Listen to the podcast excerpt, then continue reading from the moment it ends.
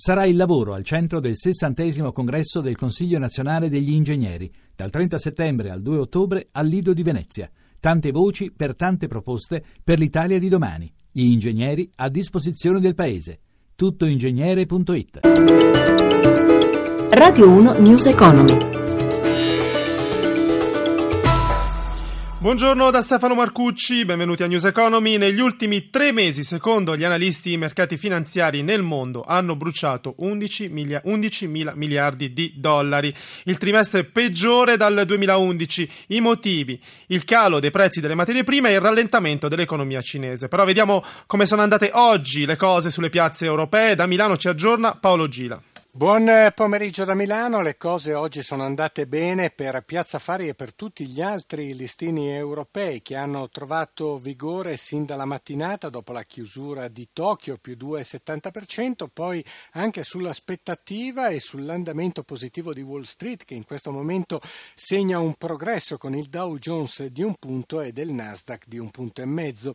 Milano ha chiuso tra come migliore tra le europee più 2,74%, Londra ha guadagnato due punti mezzo insieme a Parigi, Francoforte ha segnato più 2,20%.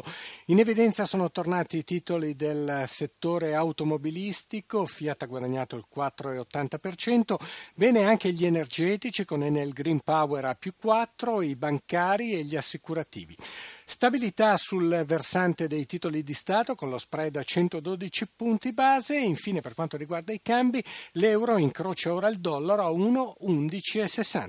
Grazie a Paolo Gila dalla redazione di Milano. Si è aperta oggi a Genova la 55esima edizione del Salone Nautico, un appuntamento tradizionale che dopo un lungo periodo di crisi certifica quest'anno finalmente il rilancio del settore. Luigi Massi. Mille barche esposte, 760 espositori italiani e stranieri, ma soprattutto l'eccellenza del Made in Italy in mostra fino a lunedì 5. È il salone della ripresa di un settore letteralmente crollato negli anni successivi al 2008 e che oggi può invece riprendere a fare la sua parte per la crescita, un settore che tra produzione e indotto conta 17.000 aziende, 181.000 addetti e un valore aggiunto di 10 miliardi di euro. I numeri di quest'anno sono incoraggianti, il fatturato è stimato in crescita a fine 2015 del 10% le curiosità l'imbarcazione più veloce da 52 nodi e la più grande un mega yacht da 73 metri e poi l'innovazione e la ricerca tecnica come l'utilizzo del carbonio nelle carene per avere più efficienza energetica e minore impatto ambientale, senza dimenticare il know-how tutto italiano sul design e i motori. Per gli appassionati ci saranno i protagonisti dell'ultima Volvo Ocean Race, il giro del mondo in barca a vela, sarà un cantiere italiano a costruire le barche della prossima edizione. Al salone sono attesi poi 70 compratori esteri, top buyer russi russi, cinesi, degli Emirati e 120.000 visitatori.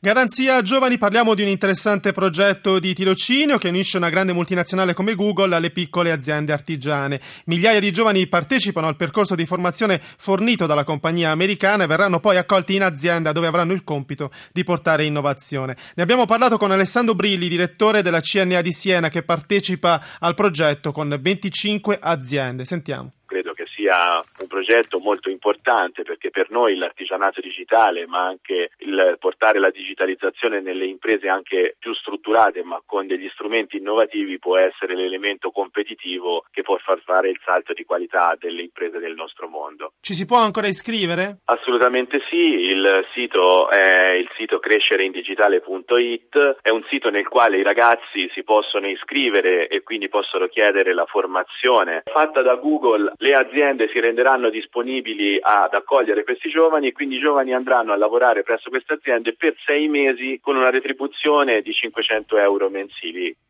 Durante la crisi c'è stato un aumento di lavoratori nelle cooperative, la maggior parte di questi assunti con contratto a tempo indeterminato. A rilevarlo è il terzo rapporto realizzato da Eurix e presentato oggi a Roma in collaborazione con Alleanza delle Cooperative Italiane. Sentiamo Carlo Borsa, presidente Eurix nel corso della crisi. Le cooperative operanti nel settore non agricolo hanno creato 100.000 posti di lavoro nuovi, cioè hanno aumentato le posizioni lavorative al 31-12 di 100.000 unità, le imprese private non cooperative l'hanno ridotta di 500.000 unità. Abbiamo una percentuale sul 30% di occupati sotto i 35 anni, come nel resto dell'economia anche nel settore cooperativo la percentuale di giovani tende a ridursi per via della riforma pensionistica. Riduce il turnover, questo viene fuori abbastanza chiaramente e questo penalizza ovviamente l'assunzione l'assunzione di giovani. La cosa interessante invece è che abbiamo quasi l'80% di posizione lavorativa a tempo indeterminato. News Economy a cura di Roberto Pippan torna domani mattina alle 11.32. Grazie per averci ascoltati. Grazie a Renzo Zaninotto in regia, da Stefano Marcucci. Buon proseguimento con Radio 1. Radio 1 News Economy.